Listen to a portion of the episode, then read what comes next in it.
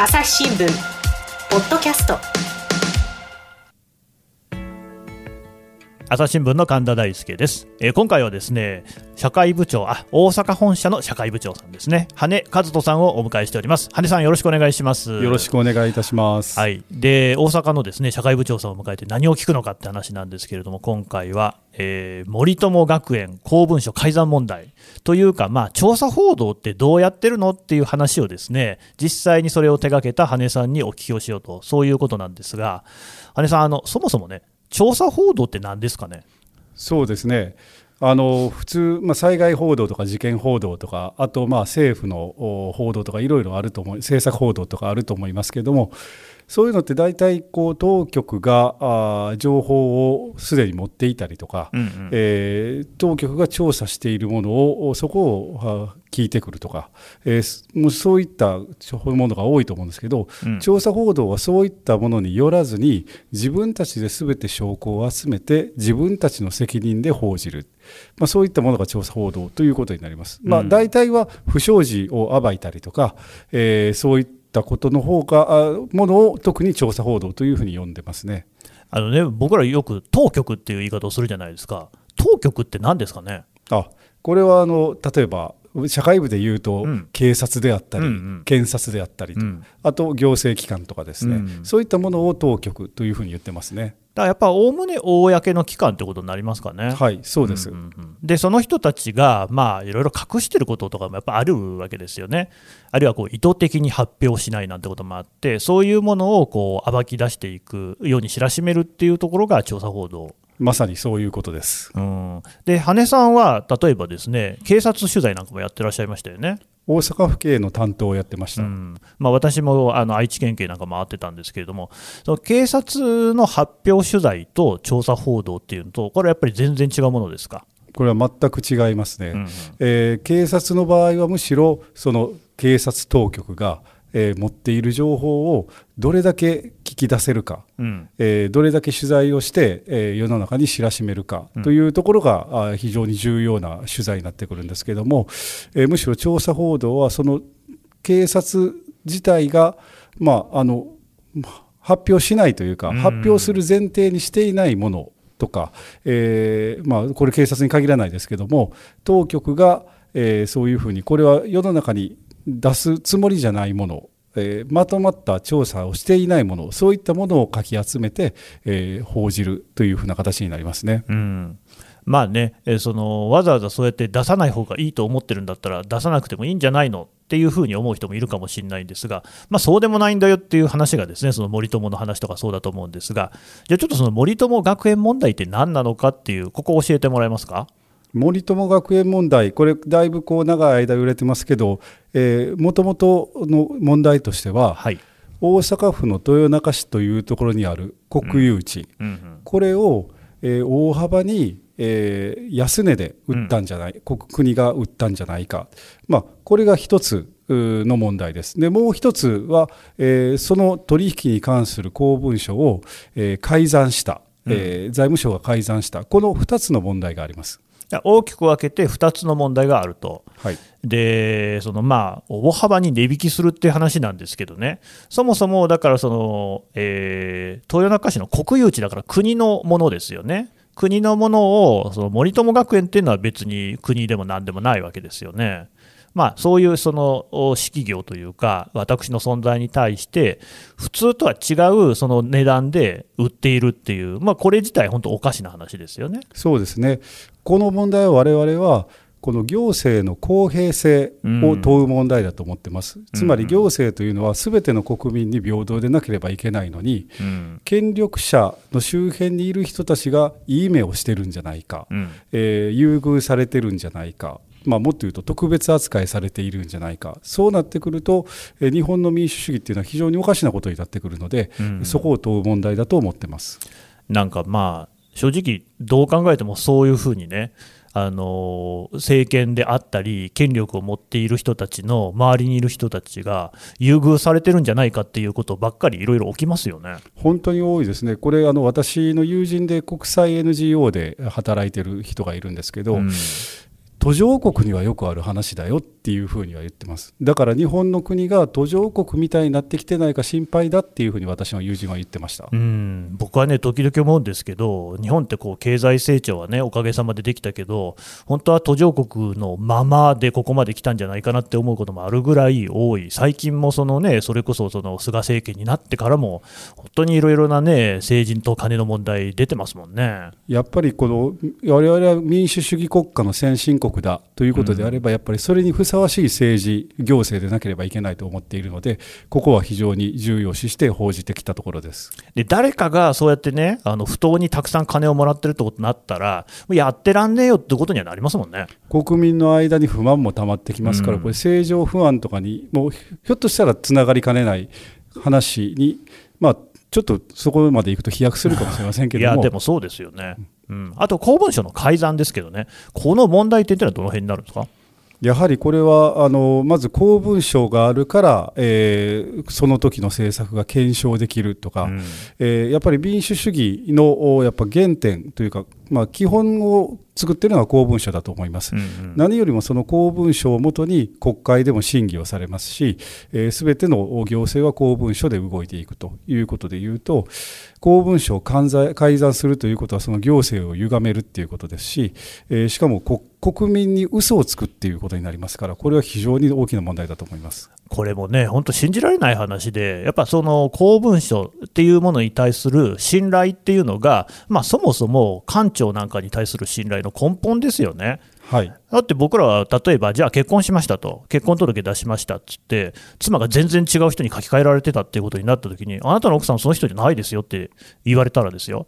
これも人生めちゃくちゃって話ですよね。本当ですね、うん、そういうことがないっていう前提で、僕らはお役所にその書類も出してるし、まあ、生きてるわけじゃないですか、それも根底から覆すような話ですね。もうそれはもう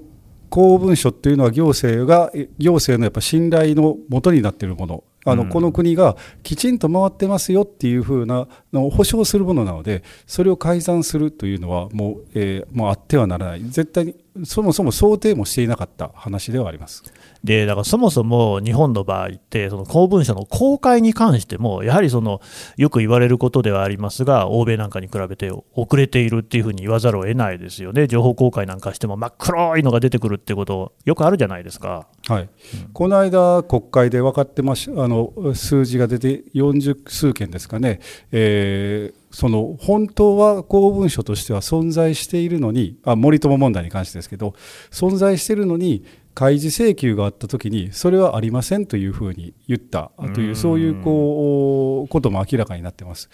うん、うん、なんかあのこれはやっぱり、えー、あるものをないと言ってるそんなことまで出てきたっていうのがこの森友問題だと思いますいやもうだからもうむちゃくちゃな話なんですよね。もう本当にこういうことが一つあると氷山の一角なんじゃないかなっていう感じもしますよね。本当にこれが、え得意な問題であったらいいなと思うんですけどでもこれと似たような話。例えば加計学園問題とかですね、うん、桜を見る会とか、えー、そういった似たような話がずっと続いているのは非常に残念だと思います。うん。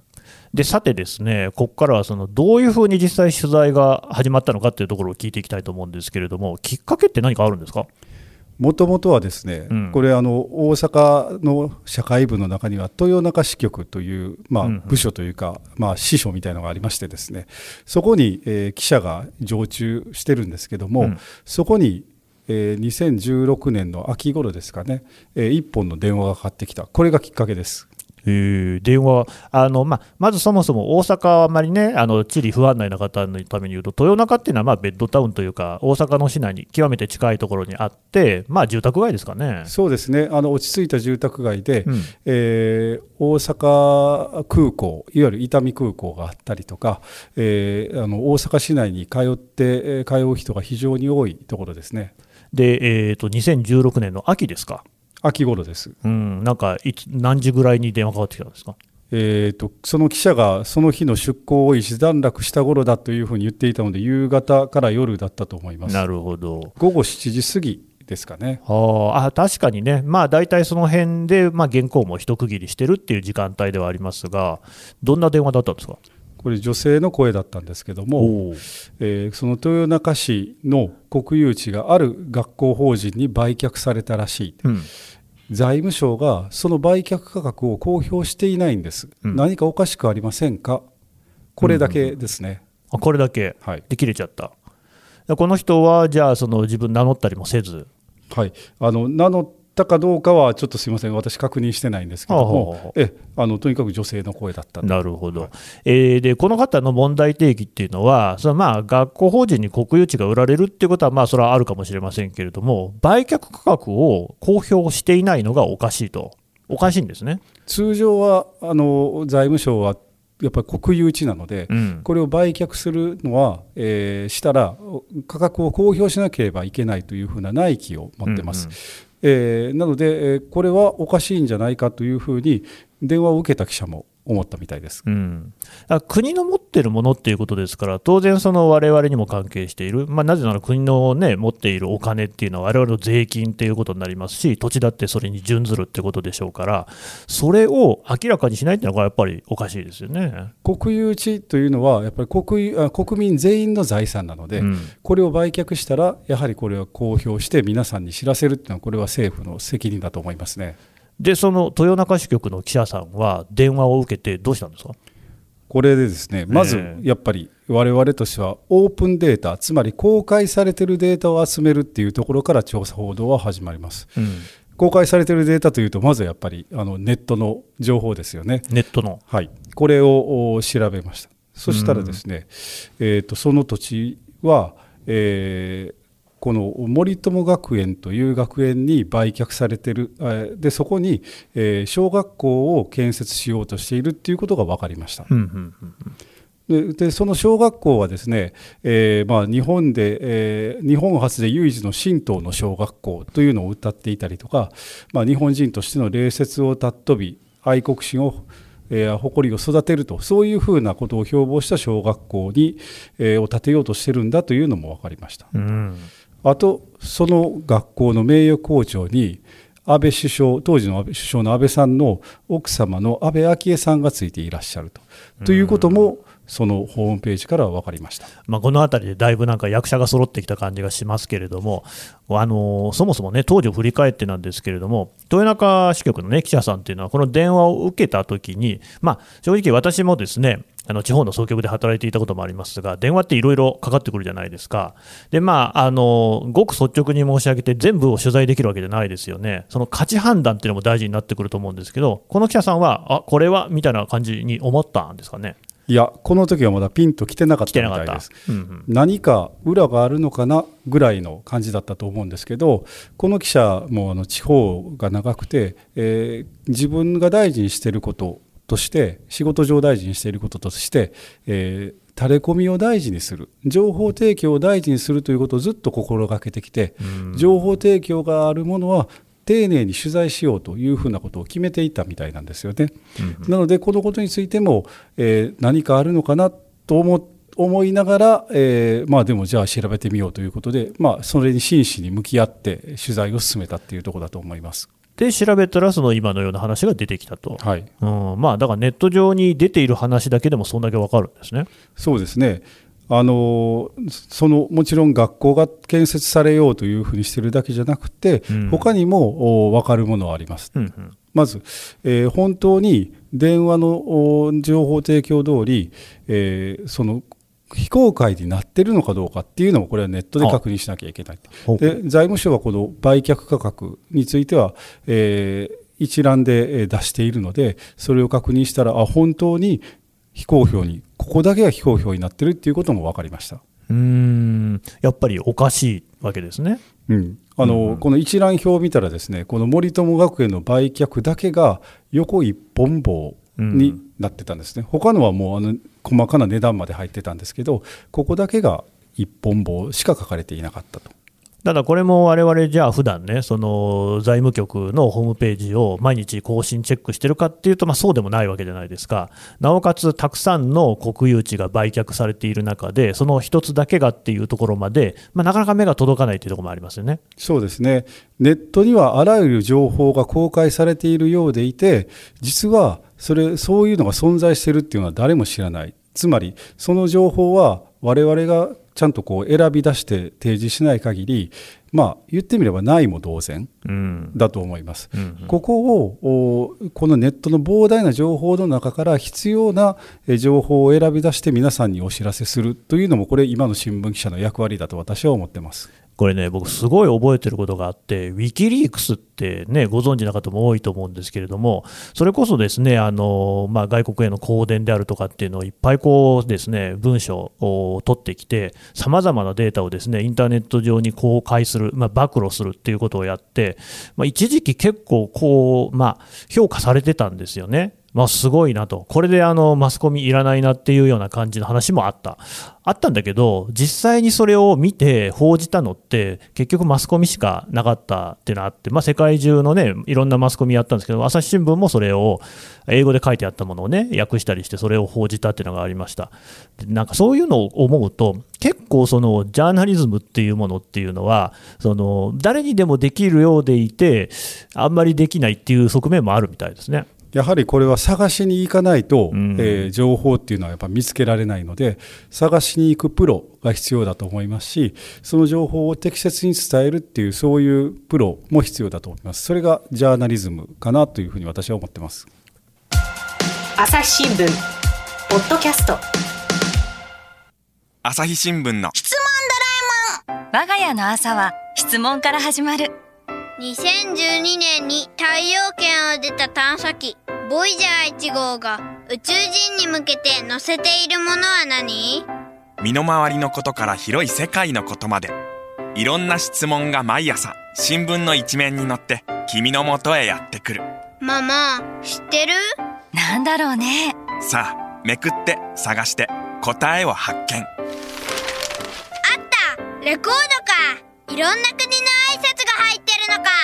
毎朝のワクワクが未来を開く朝日新聞。でまあ、今、こうやってそのネット上の情報だけでもですねいろいろなことが分かったわけですけれども、まあ、分かんないこともあるわけですよね。はい。えー、これはあのまず分からなかったのはじゃあ実際の売却価格はいくらなのかということ、うん、それとなぜこの物件だけが公表されていないのか。この2つはネット情報ではやっぱり分かりませんでした。うん、でまあそこを調べるということになるわけですか。はいここのこの謎が残っているのでこの謎を解いていくのが、うん、新聞記者の仕事だと思います、えー、具体的にはどうやったんでしょう？まずはですね、えー、これ当然近畿財務局というところが、うん、売却の窓口になっているので近畿財務局に取材をしました、うんうんうんうん、するとその答えは公表できません。あら。学園側からの要望です、うん、という答えでした、うんうんでそもそもじゃあここでまた新たな疑問が思い浮かんだんですけど、うん、えー、学園が非公表にしないでくださいねっていうふうに要望したら、うん、非公表にできるんですか？というところなんですよね。うん、で、えー、これはこの記者担当記者はですね他のところの国有地の売却を受けたところとかに聞いた。でそしたらいや当然非公表をあごめんなさい。当然公表しますよしますねと言われました。とか、うん、えー、公表するのが当たり前じゃないですかという判断あの反応だったんですよね。えーなので、この非公表を要望、非公表の要望があったので、非公表にしたということ自体も異例のことなんじゃないかというのが分かってきたわけです。うん。ここもすごい大事なステップで、要はその記者って何に関しても、まあ、素人なんですよね。でその業界であったり、その場の常識、相場感みたいなものって、実は全然知らない場合が多い、だからその同じようなことをしている人たちにどんどん取材をしていって、そこをこう勘どころをね、探っていくっていうことになるわけなんですけれども、まあ、考えてみれば、ですねやっぱりその国の財産、まあ、国民の財産であるところの国有地を売っているのに、いや、僕は公表したくないですで公表できないんだったら、誰も公表しないですよね、そんなのね。まあ、そもそもいくらで、えー、買ったのかっていうのは、そんなに知ってほしい情報じゃないですよね、うん、まあ、そうなると、やっぱ公表したくないっていうふうにみんなが言い始めると思います、うんうんうん、だからやっぱりおかしいなということになると、はい、でそこから続きの取材、どうなんですかね？でえー、じゃあ、この価格がいくらなのか、ここがもう問題の核心なので、これ、探っていくことになります。で、えー、その関係者周辺に聞いていくとまずこれ隣に国有地がもう一つ同じぐらいの大きさのがあってここを豊中市が買ってるんですね。市役所が買ってる、うん、この市役所にいくらで買ったんですかと聞いたら、えー、14億2300万円で買いました、うん、というのを聞いた、うん、であと他にまた別の学校法人がこの土地を買おうとしたことがあったその時、えー、その学校法人に取材したところ2億か3億であの売ってくださいというふうにお願いしたけども安すぎると言って、えー、成立しませんでした、うん、そういう情報が入ってきました。なるほど。ということで、まあ、大体この相場感はあのそんなところかなっていうふうには分かってきたんですけど、そうですね、2、3億じゃなくて、まあ、10億で隣の土地は売れてたよっていうね。はい、はい、でえー、これもう一つ調査報道というか我々土地に絡む取材にはではですね不動産等規模というのを調べます。でこれ土地関係の仕事をしている人たちには非常に馴染みがあるところですし、あの家をとかマンションを買った人であれば、えー、登記をしたりすることがあると思うんですけど、えー、その不動産登記簿を調べました。うん、でこここれはですね、えー、土地の権利関係とかすべて書かれていてこれここに何かヒントがないかなというふうに思って不動産登記簿を取ったんですね。でそうすると普段あまり見ないような記述があったんです。これは、えー、買い戻し特約と書いてあって、えー、1億3400万円とか書いてあったんです。うんうんうん、これは何だろうなと記者は思ったんですね。でここのここが何かなんかヒントになるんじゃないかということでこの取材を進めていきました。うん、でこのじゃあ買い戻し特約って何っていうのを先ほど神田さんがおっしゃったように、うん、その業界をよく知る人とか、えー、に聞いていったらどうもこれは、えー、土地の売買の金額と同じであることが多い。つまりその国側が売った後買い戻さなきゃいけなくなったような時にいくらで買い戻しますよ？というふうなことを書いた金額。それは、えー、売買の代金と同じである。というのが基本ですよ。ということが分かってきた。うん。なるほど。で記者はじゃああの土地の価格って1億3400万円だったんじゃないの、うん、隣の国有地とほぼ同じ大きさなのに隣の国有地は14億円この国有地は1億3400万円だったんじゃないかなというのがおぼろげながら見えてきたというところですね。ずいぶん。その時点でね、それだとしたら金額に差があるということになりますね。そうですね、うん。うん、でもその1億3400万円じゃないかっていうことまでしかわからないわけです。そうですね1億3400万円じゃないかもしれない。うん。1億3400万円だというふうな断定をしなきゃいけない取材っていうのはまだまだ残ってるわけですね。はい、ここは近畿財務局にもう一度直接するし取材するしかないということで、うんうんうん、担当した記者は近畿財務局に、えーまあ、乗り込んでいってというか あ普通にね、まあ、アポを取ってこんにちは、はい。はい、でそれで担当者と直接相対して聞いたんですね。うん、でそうすると、えー、まず担当記者は非公開なのおかしいですよね、売却価格はいくらですかっていうふうに聞いたんです。すると近畿財務局の職員は、えー、この森友学園から公表の同意が得られなか得られなかったと。経営上問題があるっていうふうに言われたんです。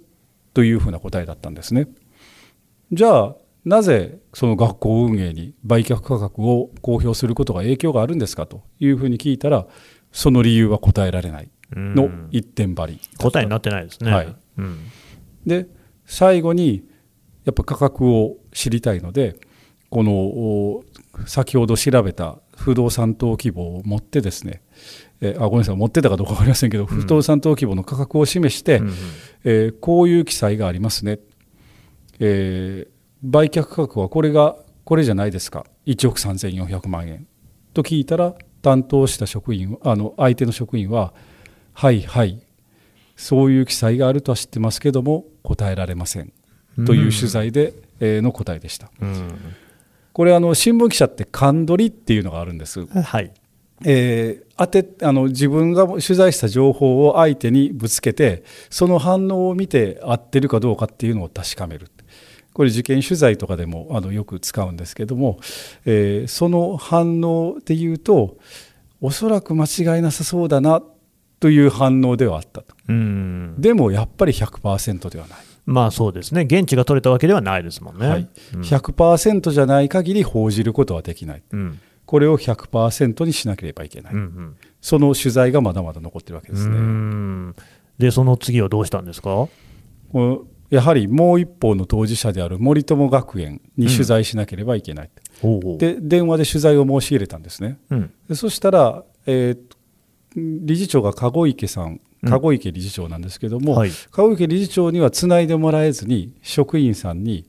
えー、悪く書かれるので朝日新聞さんの取材は結構です、うん、えー、理事長は忙しいので時間が取れませんと、うん、アポは断られたと。はい。まあ、あと、はい、あと残された取材とすると、え近畿財務局に情報公開を請求すると。情報公開請求というのは、ここで改めてどういう請求ってことになるんですか？この土地の売買に関する資料を出してくださいというふうに情報をあの公文書を、公開してもらうようにお願いするんですね、うん、でも公文書を公開しても例えば本当にそもそもあの公文書がない場合もありますしこっちが求めていたのもありますし、全部出てくることもありますし、えー、黒塗りになって出てくることもあります。まあ、あとなんか、なんだかんだとこ理由がついて、なかなか公開されないなんてこともありますよね。そうですね、特に森友の公文書では、えー、請求したのに、えー、1年近く待たされたりとか、そういうこともあったようですね。うん。で、この場合はどうだったんですか？これは出てきました。出てきた、ええ、うん、出てきましたが、価格は黒塗りになってました。やっぱりそこは隠されてるんですね、はい、じゃあこれでもやっぱり裏は取りきれない、うんここでもう一つ最後に残されていた手段が一つだけあったんですね。ありましたか？はい。森友学園の籠池理事長に直接取材することです。あさっきのなんか職員さんでしたもんね、はい、ね職員さんにアポは断られたけども、うん、やっぱりこれは直接取材してみて、うんうん、えー、価格、こちらでこの価格なんじゃないのというのを相手に当てないと、取材はやっぱり完了しない、その最後の,、えー、最後の取材を、えー、やったんですね。でこれはアポを入れても断られるので籠池理事長がいる幼稚園にですねこれあの小学校とは別に森友学園って幼稚園も経営してるんですけども、うんうん、その幼稚園に籠池理事長はいると、えー、そこに担当した記者は、えー、直接面会に行って会ってほしいというふうにお願いをしに行ったんです、うんうん、そうすると籠池理事長が当時当時あのいまして奥の部屋に通されたと。延長室に通されたでそれでその籠池理事長に価格は1億3400万円じゃないですかというふうに尋ねたんですね、うん、籠池理事長はそうそう別に公表しても構わない。っていうふうに 認めたんです。なんか拍子抜けというかそうなん隠してくれって頼まれてるっていうような話じゃなかったでしたっけ？だから記者はえー、非公表にしてほしいっていうふうに財務省に強く言ったんじゃないですかっていうふうに聞いたらいや強くじゃないよ普通に。別にそんなん公表してもらわんでもいいんじゃないのというぐらいその程度です。というふうに言ったんですね。だから本当に籠池理事長が強く言ったから非公表にしたのかというのは、えー、それとも別の理由なのか。これはまだ疑問としては残っているところですね、うんうんうんうん、ただ、まあその籠池さんが、ああ、もうその値段だっていうふうに、そうそうっていうふうに言ってるわけだから、もうこれで1億3400万円っていうのは固まった固まったです。あの、うん、やっぱ当事者がはっきりと認めている、ね、はい、これはもう揺るぎない事実ですね。なるほど。ではもうこの時点で裏が取れたので、記事になる。そうですね。あのこれについて、えー、この何よりも勝った当事者が認めているということで、うん、えー、これで記事が出ました。森友学園問題っていうのは、そこからがスタートだったわけですね。なるほどあの当時の記事のです、ね、見出しを読みますと、国有地の売却額非公表で、えー、価格、近隣地の1割かっていうような見出しになってますね。はいえーと、非公表にしてるっていうのは、これは、まああのえー、ネットでも、まあ、探せば分かることかもしれませんけどこの近隣価格の1割か価格がこれは朝日新聞の報道がなければ表に出なかったことです。うん。でね、ちょっとここまでのその羽根さんのね、話を聞いて振り返りたいんですけど、まず、あの、えー、登記を上げるっていうのね、我々記者って結構、まあ、誰でも多分1回は登記上げた経験があると思うんですけど、これはもうあのネットと同様、オープンデータですよね。オープンデータですね、誰でも見れます。うん、で、まあ、法務局とか行ってですね、あのいろいろなものを調べるっていうことはできるんですけれども、で意外とそれをね、あの知ってる人は少ないのかもしれませんが、いろいろなことが書いてある、まあ、それはもう当然といえば当然で、まあ、そのような制度になっているからだし、例えば土地に関して言えばですよ、土地なんていうものはもともと誰のものでもないわけで、じゃあそれはどういうふうに誰が使っているのか、持っているのか、これはまあ大事な情報ですから、みんなに開かれているっていう、そういう前提があるわけです。でもう一つ、情報公開請求の話が出てきました。公文書っていうのもまさにこの話、公文書の話であるんですけれども、やっぱりこれはね、公の、ね、当局、役所、そういう機関が作っている書類っていうのは、やっぱり国民に対して開かれてあるべきだろうという、まあ、大前提があるわけですよね。そうですね公文書はやっぱ国民共有の財産だというふうに法律にも謳われています。うん、そこはあの行政の透明性を確保する上では、やっぱり公文書はできる限り、えみんなに対して開かれて、えその行政の説明責任でもありますし、えそういったものではなければいけないと思います。であとね、その籠池さんが結局、あの朝日の記者をこう幼稚園の中に招き入れたっていう話もあよくある話だなと思ったのは、間に入る人が勝手に止めちゃうってことは結構あるんですよねこれはあの最初の電話でアポを入れた時に職員さんがどういうつもりで止めたかは分かりませんけども、うん、えー、これは本当によくあることで、えー、忖度してですね。であの上につながないっていうことはよくあると思います。そうなんですよ、まあ、あのこの問題ね、おそらくあの結果を知っている人が多いと思うんで、あの言ってしまうと、まさに忖度がこの時点でだいぶもう出てますよね、つまりそのさっき籠池さんも、いや、そんな強くじゃなく、普通にそんな公表してもらうんでもいいんじゃないの？というぐらいみたいな、まあ、本当に日常会話的に言ったことが、ま多分忖度されて、そういう強い形で、いや、公表しませんっていうふうになってるっていうのが、もう垣間見えてますね。まあ、ひょっとしたら、籠池理事長が本当に強い調子で言ったのかもしれませんけども、はい、知れませんけども、あのまあ、財務局にとっては少なくとも、その籠池理事長の言うことは、えー、やっぱり、えー、きちんと聞かなきゃいけないというふうに思ってたんだろうなというふうに推察しますけどね。もうこの辺でですねいろいろなそういうこう感じが、雰囲気がね出ているわけなんですけれども、ちょっとねまだ話は続きますんで、一旦ここで引き取らせていただきたいと思います。姉さんどうもありがとうございました。ありがとうございます。朝日新聞ポッドキャストはいというわけで、えー、大阪社会部長羽根さんのお話を伺ってきましたあの実は私もですね名古屋本社で勤務時代に調査報道班っていうのがあってですねそこであの調査報道をやってたことがあるんですけどあのまあ基本的にはめちゃくちゃ地味な仕事なんですよね。今もですねあの登記を取るとかですね情報公開請求をするって私もやってましたけど、まあ、基本書類を取るみたいなことなわけですよ。あの、なんかですね、記者がですね、いろんなとこに駆け回ってですね、え切った貼ったみたいなかっこいい話では全然なくって、まあ、地道な地道な仕事なんですよね。で、元を正せばですよ、支局で電話を受けた。あね、支局で忙しく仕事をしてる時に電話がかかってくるっていうのもあんまりいい気分なもんじゃないっていうそんな気分気持ちの時もありますよでもそこを大事にしたっていうやっぱり最初のね受け取った記者の心持ちからこういう話が進んでるんだっていうことを考えると結局そういう地道なことまあ、電話を取るんだって事務作業じゃないですか。そういうことが、あの、調査報道として、後のスクープにつながっていくっていうことなんだなっていうことをね、改めて感じました。朝日新聞ポッドキャスト朝日新聞の神田大輔がお送りしました。それではまたお会いしましょう。この番組へのご意見ご感想をメールで募集しています。ポッドキャストアット朝日ドットコム。podcast アットマーク朝日ドットコムまでメールでお寄せください。ツイッターでも番組情報を随時紹介しています。アットマーク朝日ポッドキャスト。朝日新聞ポッドキャストで検索してみてください。